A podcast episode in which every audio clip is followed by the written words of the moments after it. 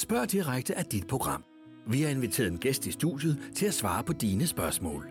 Du stiller spørgsmålene, og gæsten har svaret. Ingen værter, kun spørgsmål. Stil dine spørgsmål på Facebook, Twitter eller sms. Velkommen til. God aften, og øh, ja, velkommen. Jeg hedder Rasmus Nordqvist. Jeg er med i Spørg Direkte om EU. Øh, jeg er medlem af Folketinget for Alternativet, og så er jeg kandidat til Europaparlamentet. Og jeg har fået lov til at sidde her i den røde stol i de næste 45 minutter og svare på jeres spørgsmål om, øh, om EU, ja, og hvad I ellers vil spørge om. Så øh, jeg glæder mig til at, øh, at se, hvad I er nysgerrige på, og forhåbentlig kan jeg svare på rigtig meget af det. Øh, det første spørgsmål, som er kommet, er kommet på sms, og de spørger, hvad kan du og Alternativet tilføre Europaparlamentet? Det vi har valgt fra Alternativets side i forhold til Europaparlamentsvalget, det er, at vi har øh, fundet en masse parter rundt omkring, partner rundt omkring i Europa, øh, fra Tyskland, Portugal, Polen, Kroatien, Grækenland og Frankrig, som vi har skabt en ny partiliste sammen med. Den hedder Europæisk Håb, eller Europæisk Forår.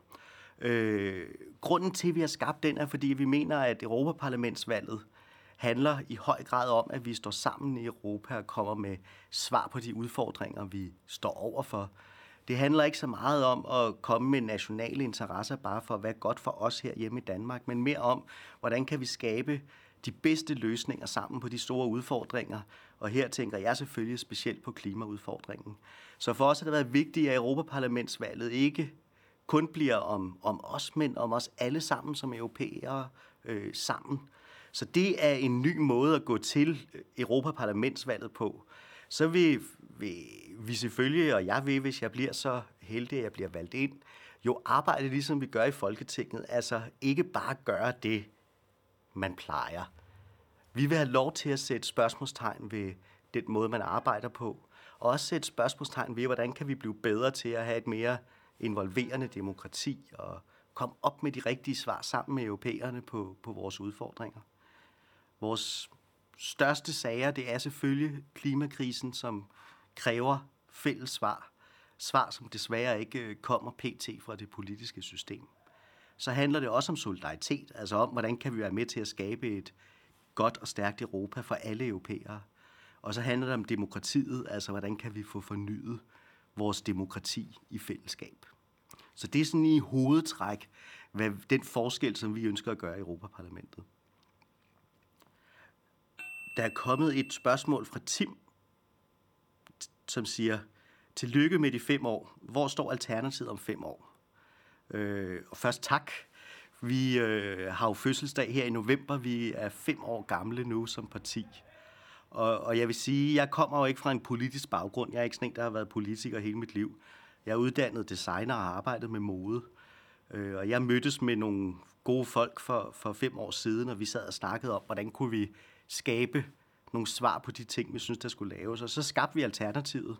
Og det er jo, når jeg ser tilbage på de sidste fem år, på jeg indrømme, at jeg bliver lidt forpustet over alt det, vi har opnået.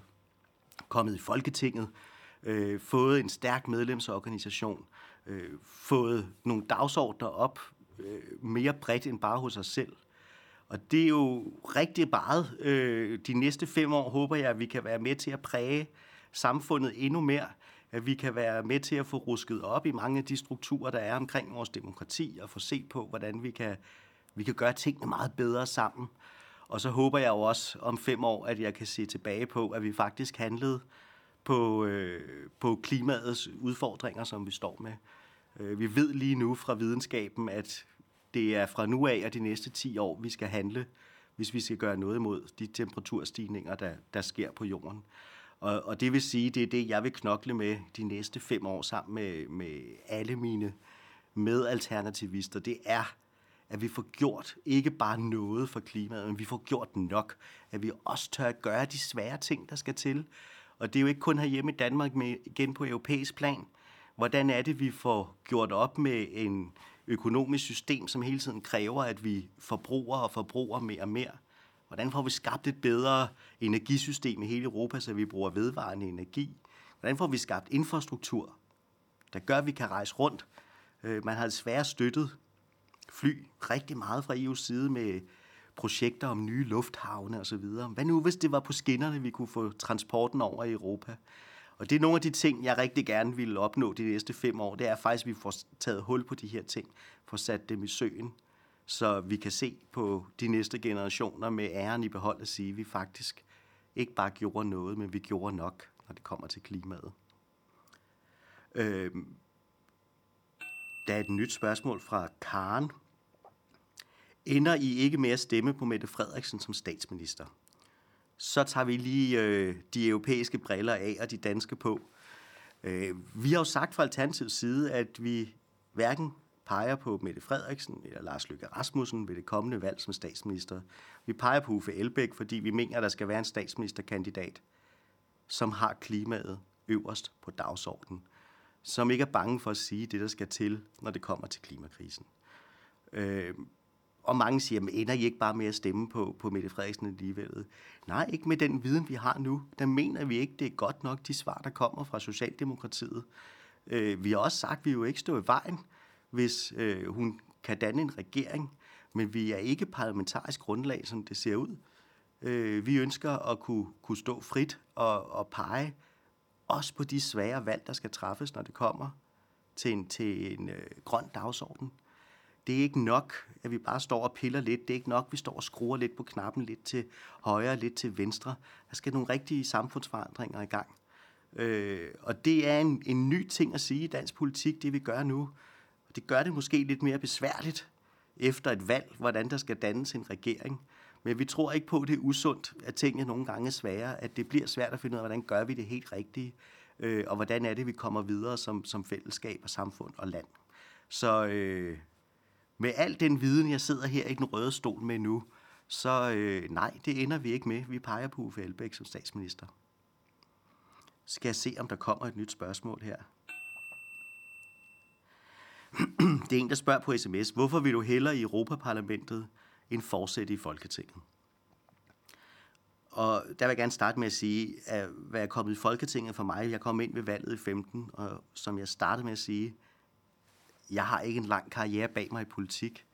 Jeg er uddannet designer havde aldrig drømt om, at jeg skulle ind i Folketinget og sidde. Og det har været meget fantastisk at få lov til at være med til at sidde som lovgiver i Danmark.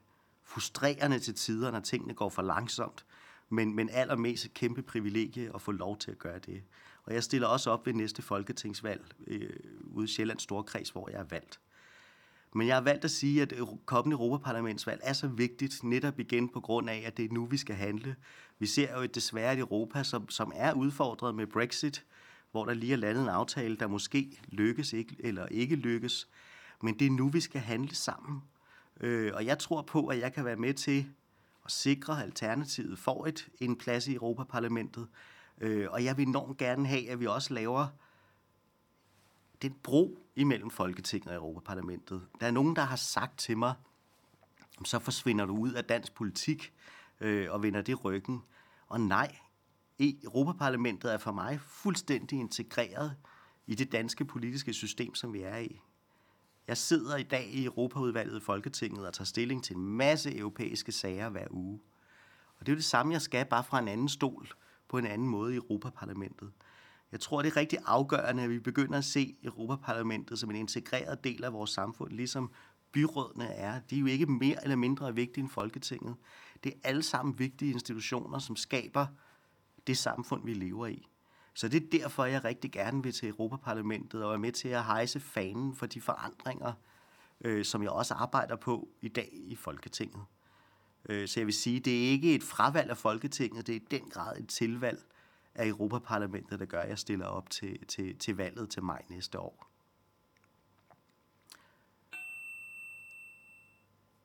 Kan du garantere, at du bliver i Alternativet, af en, der spørger om på sms? Jeg skulle lige, det, det var et af de spørgsmål, jeg lige skulle ind og vende en omgang, før jeg forstod det. Ja, jeg har været med til at skabe alternativet, øh, og jeg er ikke i politik bare for at være i politik. Jeg er i politik, fordi at jeg vil skabe et, et grønnere verden, jeg vil skabe en demokratisk forandring, som vi vil i alternativet. Og jeg er rigtig glad for at få lov til at sidde i Folketinget nu og stille op til Europaparlamentet. Og det gør jeg jo, fordi jeg er valgt af vores medlemmer øh, til at gøre det.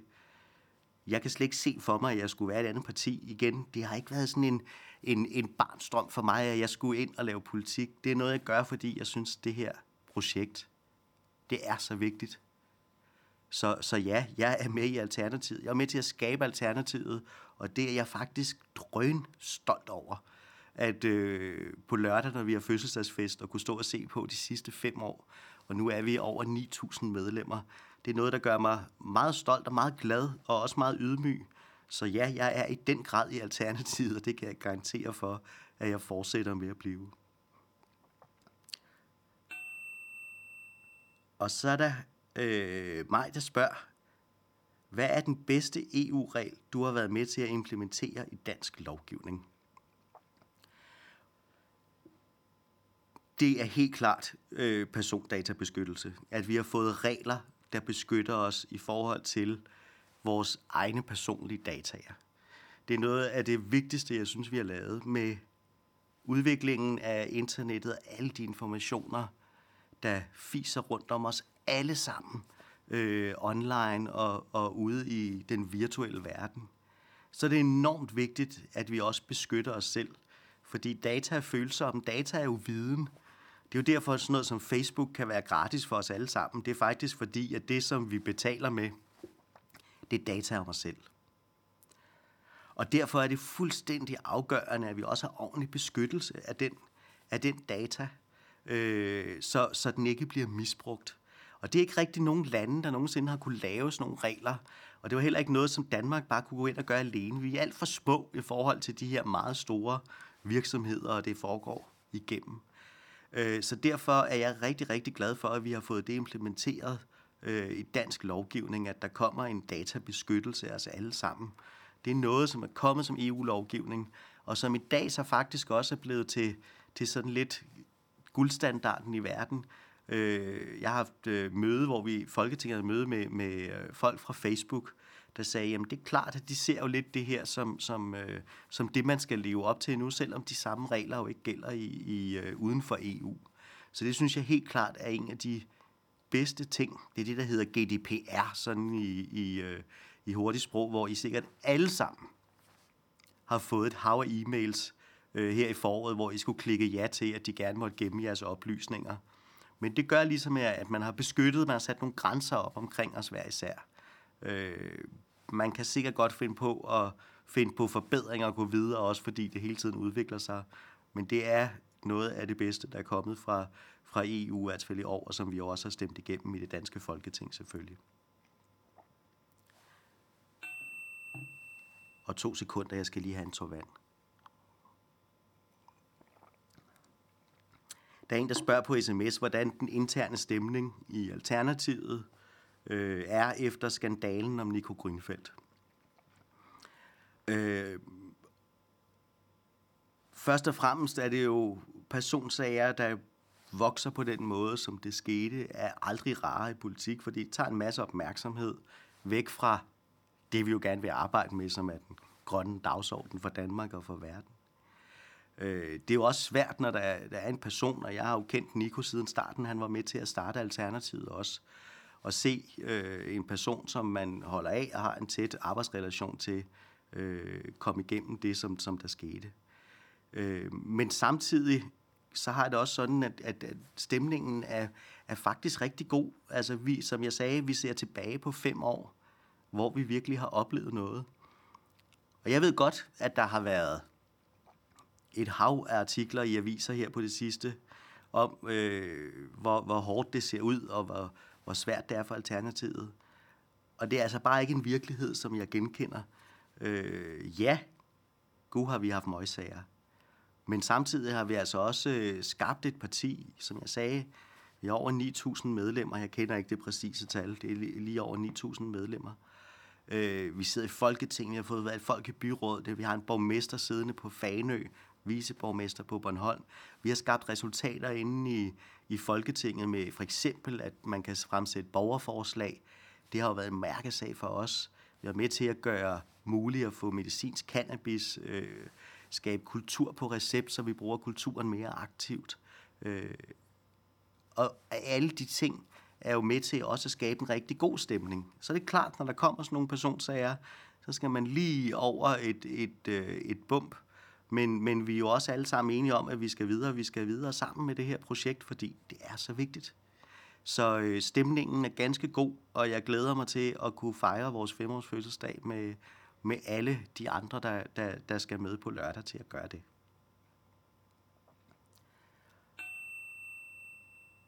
Så der er en, spørger på sms, om jeg vil fortælle lidt om mine grønne visioner. Og det vil jeg rigtig gerne. Øhm, når jeg ser på vores klode, når jeg ser på de udfordringer, vi står med, klimakrisen, men også den krise omkring biodiversitet, at vi er jo i gang med at se en, en, en masse død af dyr og arter. Øh, vi ser verdenshavene, som bliver forsuret, og koralrev, der dør. Så har jeg godt nok en vision om, at det må vi kunne gøre bedre. Det kan ikke være rigtigt, at vi mennesker øh, skal, skal være med til at ødelægge den her planet, vi bor på. Så må vi indrette vores liv på en anden måde. Øh, og der er jo de lette ting, sådan i anførselstegn, som jo handler om energi, for eksempel vedvarende energi. Det går alt, alt for langsomt at omstille os til vedvarende energi. Men vi ved, hvordan vi skal gøre det. Så på den måde er det en let nok opgave, hvis vi vælger at prioritere det. Det gør man ikke lige nu til strækkelig grad, hverken i Danmark eller i mange andre lande. Men det kan vi. Også i forhold til transport, der ved vi, hvad der skal til. Øh, det er igen også et spørgsmål om at gøre det. Det, som bliver mere svært, og som er min mission, det er jo, at, at hvordan får vi forandret vores samfund, så vi egentlig lever i balance med vores planet.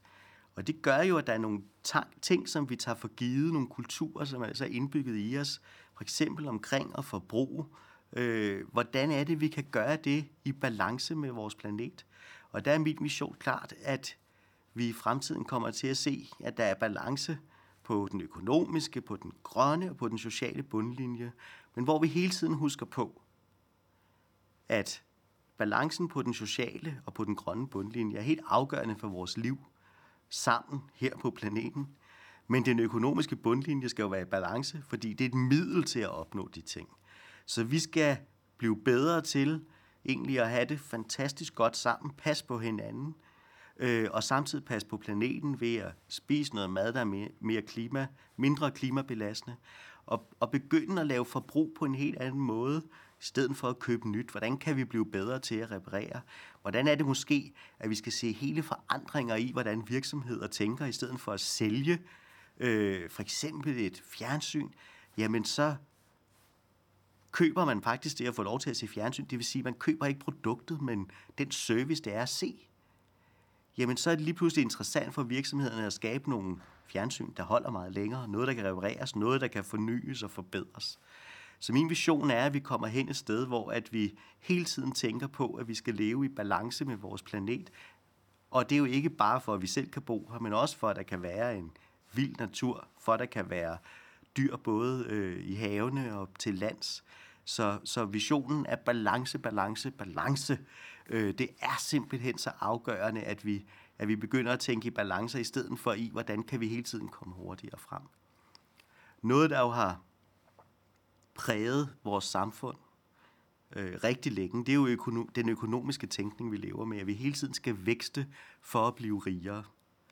Og der er vi nået til et sted, hvor at øh, rigtig mange spørger sig selv, forskere, politikere, øh, og ja, sikkert også mange af jer, der sidder og ser med her, er der ikke en grænse for vækst? Hvad skal der ske, hvis vi ikke længere har økonomisk vækst? Hvordan kan vi så indrette vores samfund? Og det er noget af det, som, som jeg går og arbejder meget med. Hvordan ser sådan et postvækstsamfund ud? Øh, der var faktisk en gruppe forskere fra, Euro, øh, fra hele Europa, som øh, i tilbage i oktober havde lavet et debatindlæg sammen til en masse europæiske aviser om, i bliver nødt til, kære politikere, at se på, hvordan ser postvækstsamfundet ud. Der er ikke længere økonomisk vækst, der er drivende, men noget helt andet. Øh, og jeg indkaldte så vores finansminister i samråd om det, for at få en diskussion om, er det nogle spørgsmål, som man stiller sig selv i regeringen. Øh, og det er en diskussion, der kommer ikke mange svar, vil jeg sige. Han var ikke helt enig i, det var noget, man skulle diskutere. Men det er en diskussion, som jeg har tænkt mig at tage videre. Fordi det er jo at tænke vores samfund på en ny måde. Hvis det ikke bare er økonomisk vækst, at vi skal blive rigere og rigere, Men måske, hvordan er det, vi fordeler det, vi har lidt bedre, og hvordan er det, vi får den her balance ind i forhold til vores planet. Jeg håber, det svarede på spørgsmålet, for det er også et stort spørgsmål at have en grøn vision. Det er Bjørn, der spørger om, hvad Alternativet mener om arveafgiften.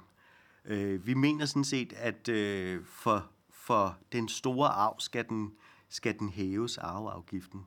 Fordi at øh, arv er også noget af det, der er med til at skabe ulighed i samfundet, og vi ser desværre, ikke kun på verdensplan, men også herhjemme i Danmark, at, at øh, uligheden vokser. Dem, der er rige, bliver rigere, og dem, der ikke har så meget, de bliver faktisk øh, stående, hvor de er.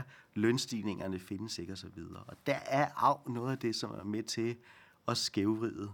Men det er også bare vigtigt at, at lave øh, forskellen Altså forskellen i, om det er den store arv eller en almindelig arv for den, for den øh, enkelte, hvis forældre dør øh, osv.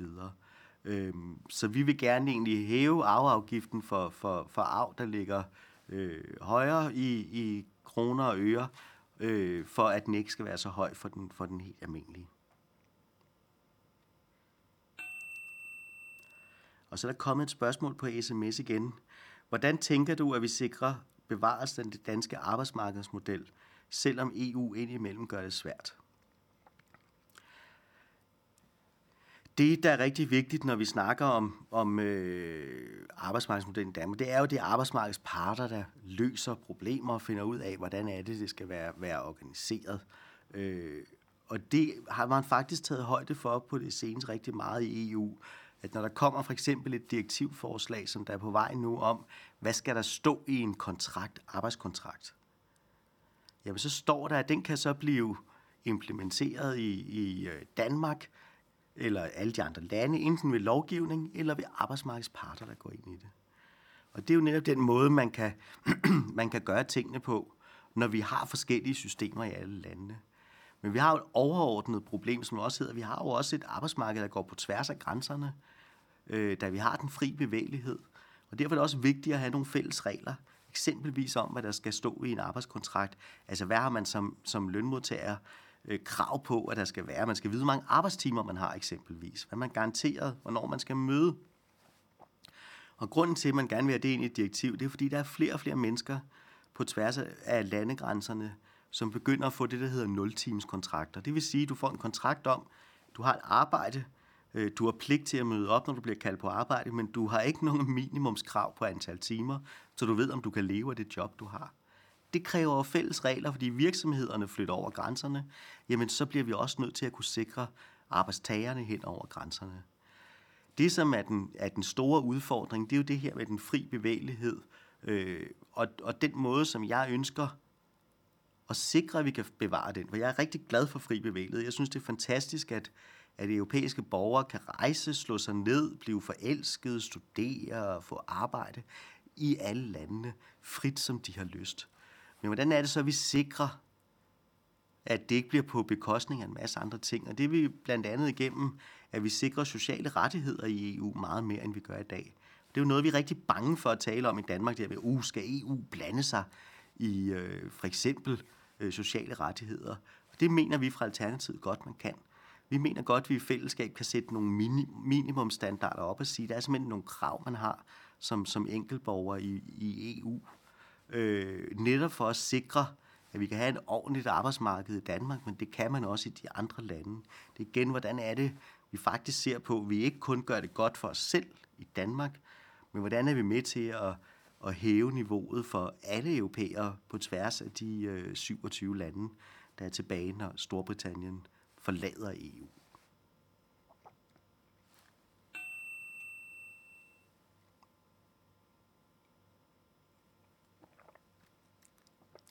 Så er der kommet et spørgsmål om, hvad Alternativets holdning er til aktiv dødshjælp. Øhm, og det kan jeg faktisk ikke svare sådan fuldstændig firkantet på. Det er noget, vi har diskuteret rigtig mange gange, om hvad vores holdning er. Der er også forskellige holdninger, ved jeg, i vores folketingsgruppe til det. Øh, men men øh, personligt, øh, så mener jeg faktisk, at vi bliver nødt til at se på, hvordan man også kan give mennesker, en værdig død. Så det var ikke det, det, det mest kloge svar på Alternativets holdning til det. Øh, der må jeg øh, bringe en livline ind, at vi har en sundhedsordfører, der hedder Pernille Snor, som, som vi, må, vi må snakke om det. Fordi det er noget, som jo skaber stor uenighed, stort set i alle partier. Der er sådan nogle spørgsmål, som der ikke er nogen partier, der er 100% enige i. Men, men personligt så mener jeg klart, at aktiv dødshjælp er nødvendig i en form, hvor vi kan tilbyde folk også en, en, en værdig død, når de øh, bliver, bliver øh, alvorligt syge.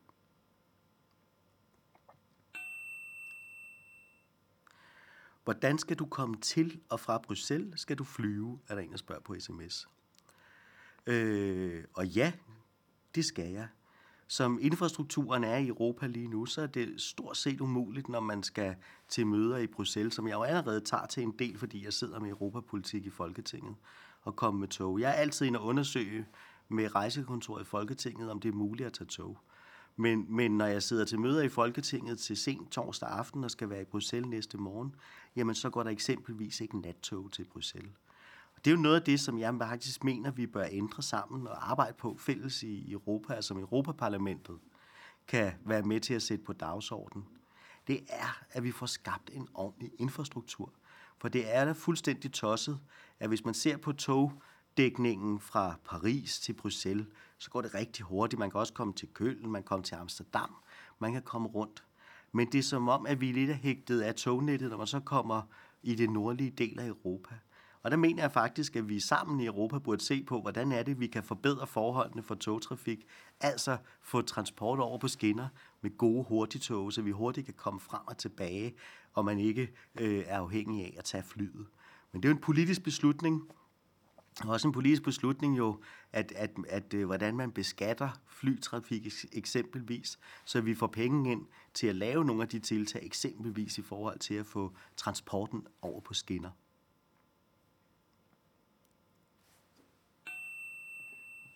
Og så er det Christina, Christina T., der spørger, er Alternativet gået fra 30 timers arbejdsuge, eller er det stadigvæk jeres mærkesag ved næste valg?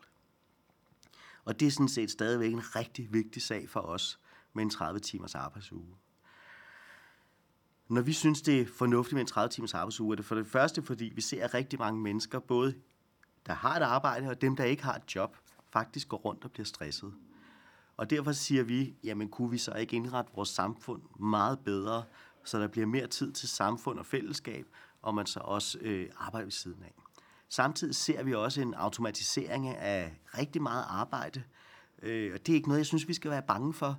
Jeg synes, vi skal være bange for, at vi bliver smartere og smartere til at udnytte øh, kunstig intelligens, robotter og så videre. Det er da noget, vi skal udnytte. Det er noget, vi skal udnytte til at skabe et langt bedre samfund for os alle sammen.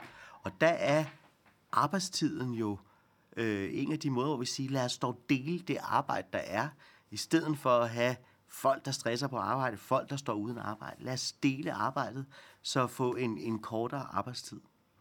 Noget af det på europæisk plan, som har været sjovt, fordi jeg har jo siddet og skulle diskutere med de andre bevægelser og partier i Europa, som vi går til valg sammen med om, hvordan skal et, et, et politisk program se ud.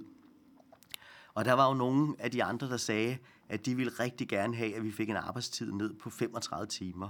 Og så sagde jeg, ah, kunne man ikke gøre det bedre? Fordi vores mærkesag er faktisk at få en arbejdstid på, på 30 timer om ugen. Og så, øh, så blev vi så enige om at sige mi, øh, maksimum 35 timer, så vi ligesom kan arbejde på forskellige niveauer.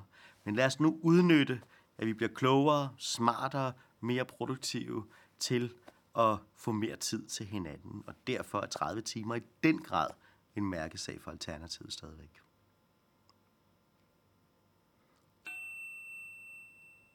Så der er en, der spørger, om jeg ikke tror, jeg kommer til at kede mig i Europaparlamentet. Øh, og nej, det tror jeg ikke. Jeg vil sige, at jeg er blevet overrasket, siden jeg kom i Folketinget, om, hvor meget man faktisk arbejder.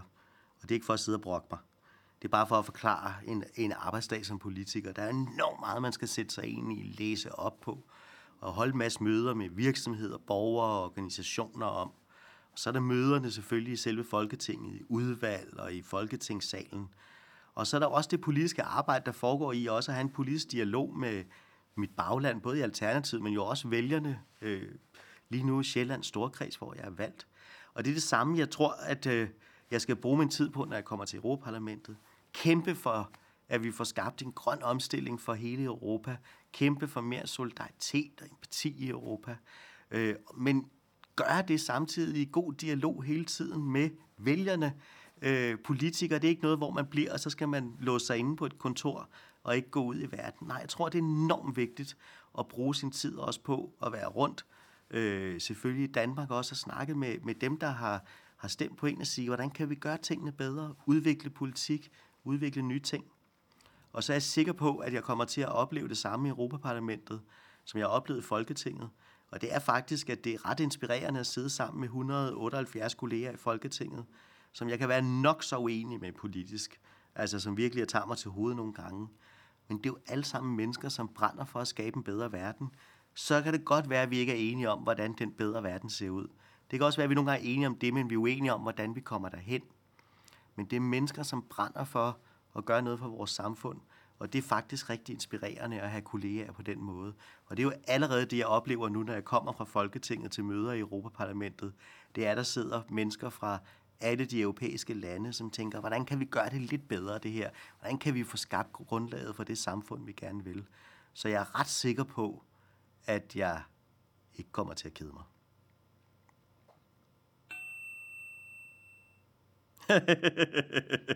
Der er en, der spørger, hvor mange penge jeg vil bruge på mit kontor i parlamentet. Øh, jeg ved faktisk ikke, om der ikke er møbler, når man kommer ind på kontoret øh, øh, nede i Europaparlamentet. Det vil jeg næsten gå ud fra, at der er.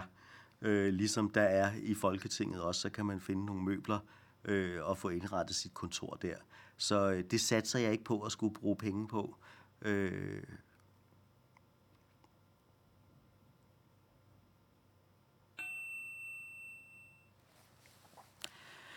så spørger Anja om, øh, hvad jeg mener om de danske forbehold, EU-forbehold, om de skal afskaffes. Og vi har jo tre reelle forhold i dag. Øh, vi har retsforbeholdet, vi har forsvarsforbeholdet, og vi har ØMU-forbeholdet, altså euroforbeholdet. Øh, først og fremmest vil jeg sige, at retsforbeholdet ser vi gerne afskaffet. Det var også det, vi gerne havde set ved folkeafstemningen i 15. Det, der jo var enormt svært ved den afstemning, det var i stedet for at lave en afstemning om at afskaffe forsvarsforbeholdet, så har man lavet en afstemning om sådan en tilvalgsordning, hvor man afskaffede dele af det, og så ellers kunne Folketinget tage stilling til det. Og det ved jeg, der var enormt mange, der stemte imod den der underlige mellemordning. Men vi mener, at det giver enormt god mening at samarbejde, når det kommer til hele retsområdet. Både fordi meget kriminalitet foregår på tværs af grænserne, men retsområdet det handler jo for eksempel også om familieret. Hvis man er dansk statsborger, bliver gift med en fransk mand og bosætter sig i Polen sammen og får nogle børn, og man så bliver skilt og vil flytte hver sit sted hen. Hvor er det så, man finder ud af, hvilken ret skal tage stilling til, øh, hvordan man, man, man øh, deler tiden med børnene, og hvem der skal betale hvad. Det er jo noget af det, man kunne ordne i, med, med retssamarbejdet.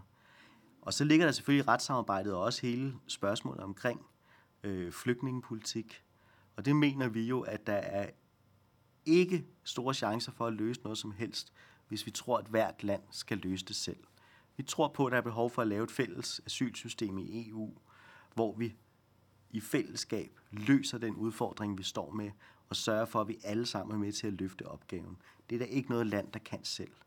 Men det samarbejde er vi ikke med i, fordi vi har retsforbeholdet. Så vi vil gerne øh, øh, af med det, og det er jo selvfølgelig noget, der foregår igennem en folkeafstemning på et tidspunkt, hvis den kommer, hvis der er andre partier, der også er med på det. Så er der forsvarsforbeholdet, og det øh, vil jeg sige, at øh, jeg synes, det er virkelig et, et spændende tema for tiden, fordi der sker rigtig meget ude i verden. Den globale øh, politiske situation har virkelig forandret sig. Øh, I dag har regeringen faktisk sagt, at de vil i gang sætte en undersøgelse af, hvad EU's forsvarspolitik betyder for Danmark, og dermed også, hvad forbeholdet betyder for arbejdet.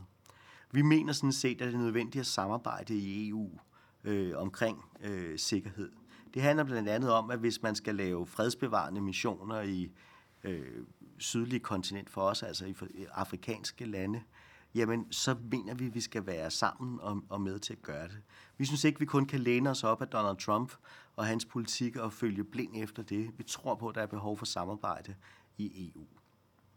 Når det kommer til, til ømuen, altså til euroforbeholdet, så er vi ikke klar til at gå af med det.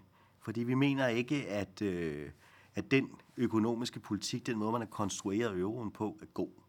Så øh, hvis vi kunne få skabt en økonomi sammen i balance, en euro, som, som tænkte på vores planet, øh, så vi gjorde noget ved de udfordringer, vi står med, så kunne det da være godt. Men det er ikke sådan, det ser ud nu.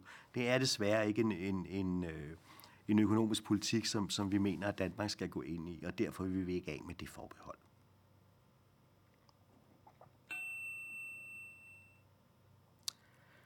Øh, og det er Ina, der siger, det lyder til, at mange har ændret mening omkring Brexit. Synes du, Storbritannien burde lave en ny folkeafstemning? Jeg tager lige en tår vand, inden jeg svarer på. Jeg synes, det er svært at blande sig i, hvad man skal i Storbritannien. Øh, jeg synes, det var en meget underlig afstemning at lave, da man lavede Brexit-afstemningen, fordi den hed, vil du blive, eller vil du ud af EU? Og så stemte Storbritannien så for at komme ud af EU. Men man vidste bare ikke, hvad det indebar, og det er jo det, man så har forhandlet nu, og den aftale, som jeg har siddet og læst i dag, og skal læse videre på her, når jeg er færdig øh, sammen med jer. At hvad betyder det så at træde ud? Og der er der jo flere og flere i Storbritannien, der er begyndt at sige, skulle vi ikke tage at stemme om den aftale, der ligger, og sige, er det den her aftale, vi vil have? Øh, og det synes jeg, der er god ræson i det her. Det er det, man kalder for, for people's vote i, øh, i pressen. Altså, at der kunne være en god idé at sige, nu er der så en aftale, så lad os tage stilling til den. Er det den, vi gerne vil have? Øh, men, men jeg skal ikke sidde og gøre mig klog på, hvad de skal gøre i, i Storbritannien. Jeg synes, vi skal kigge rigtig meget på det og lære af det. At det handler jo ikke bare om at sige ja eller nej. Der er rigtig mange spørgsmål ind imellem det, som er så vigtige at pege på. Og man kan også se på, på, på alle målinger, der er lavet rundt i Europa siden Brexit-afstemningen, at mange af os andre i landene, vi er faktisk blevet øh, gladere for vores samarbejde, siger, at vi bliver nødt til at beskytte det samarbejde, vi har i EU. Så kan vi gøre det bedre, vi kan gøre det meget bedre, men lad os nu passe på det, vi har. Øh, for det er godt nok kaos i Storbritannien, og specielt her i dag, efter aftalen er blevet forhandlet, øh, premierministeren præsenterer den for sin regering, der godkender den, og så er der indtil flere, øh, sidst jeg så i, øh, på, på engelsk tv-avis, der var der fire ministre, der havde forladt regeringen. Så hvordan skal det overhovedet klare sig igennem parlamentet? Det bliver spændende at se. Men det er godt nok en kaotisk situation at sende sit land ud i, øh, som man har gjort fra politisk side. Det synes jeg er meget, meget øh, svært at stå og se på. Jeg er glad for, at der er landet en aftale, der gør, at Storbritannien stadig har et tæt forhold til EU, fordi det synes jeg helt klart, vi skal have. Øh, og ikke mindst også, at borgere, danske borgere, der bor i, i øh, Storbritannien, og stor, stor øh, britiske borgere, der er i Danmark, stadigvæk får lov til at blive under ordentlige forhold.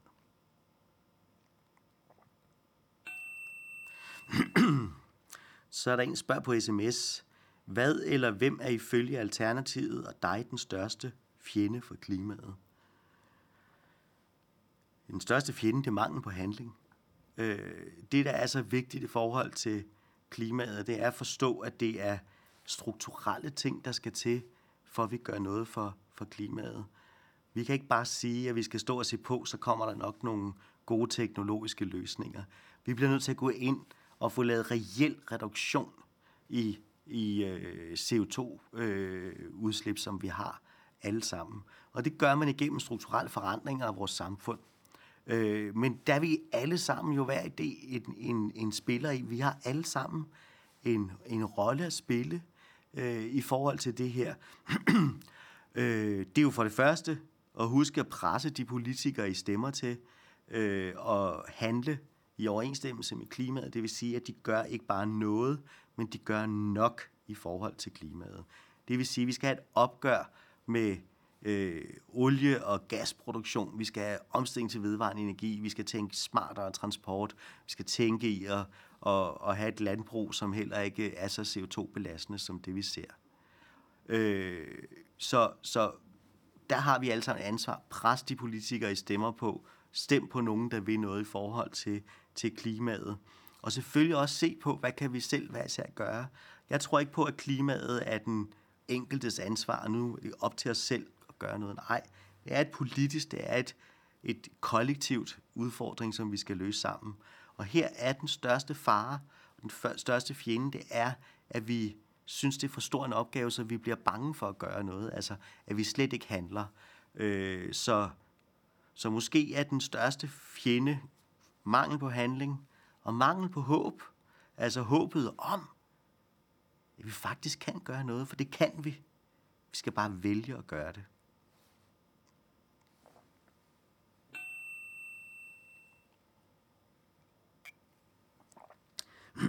Så er der en, der spørger på sms, hvordan kan europæisk kultur styrkes i forhold til amerikansk kultur?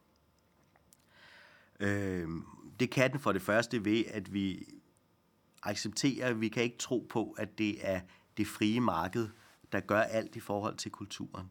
Amerikansk kultur har et kæmpe marked øh, på grund af, at det er på, på, på engelsk, som mange mennesker taler, og derfor kan det sælges mange steder, og det kan løbe rundt økonomisk. Her i Europa, der har vi jo rigtig mange små, små sprogområder. Dansk er jo ikke et stort sprog, og derfor bliver vi nødt til at gå ind og støtte vores kulturliv.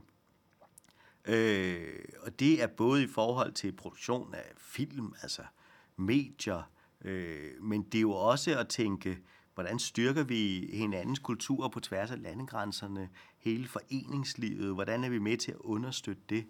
Og jeg tror, at det bliver vigtigt, at vi ikke øh, tænker, at det er bedst at gøre det hver især i landene. Jeg tror faktisk, der er behov for lidt en, en europæisk offentlighed, at vi også styrker de europæiske kulturer på tværs og i samspil med hinanden. Men det kræver, at vi ved det, og vi ved det sammen. Og det kræver også, at vi ikke er så berøringsangst for at gå ind og sige, at der er noget, vi bliver nødt til at støtte, og noget, vi ikke skal støtte. Øh, og det er på tværs af grænserne. Noget af det bedste, synes jeg, man gør kulturmæssigt i EU, det er hele medieprogrammet, som også støtter film. Som jo faktisk støtter, at der bliver produceret nogle film, som ellers ikke kan klare sig økonomisk. Som gør, at vi kan se fantastiske film, der er produceret i Polen, øh, i Frankrig, øh, øh, Kroatien osv., og, og vi selv kan producere film her og sende ud i Europa. Og de tit også er lavet i samarbejde mellem de enkelte lande. Det skal vi helt klart vælge også at fokusere på fremadrettet. Lige nu sidder man og forhandler øh, det næste budget i EU, som kører over syv år. Det kører fra 21 til 27. Og noget af det, som, som kommissionen har lagt op til, det er faktisk at styrke arbejdet i forhold til kulturområdet. Og det håber jeg i den grad bliver stemt igennem, så vi får nogle gode, nogle gode øh, instrumenter til at styrke kulturerne, specielt på tværs af landegrænserne. Det kan vi ikke bare læne os tilbage og tro på, at det skal markedet nok klare selv.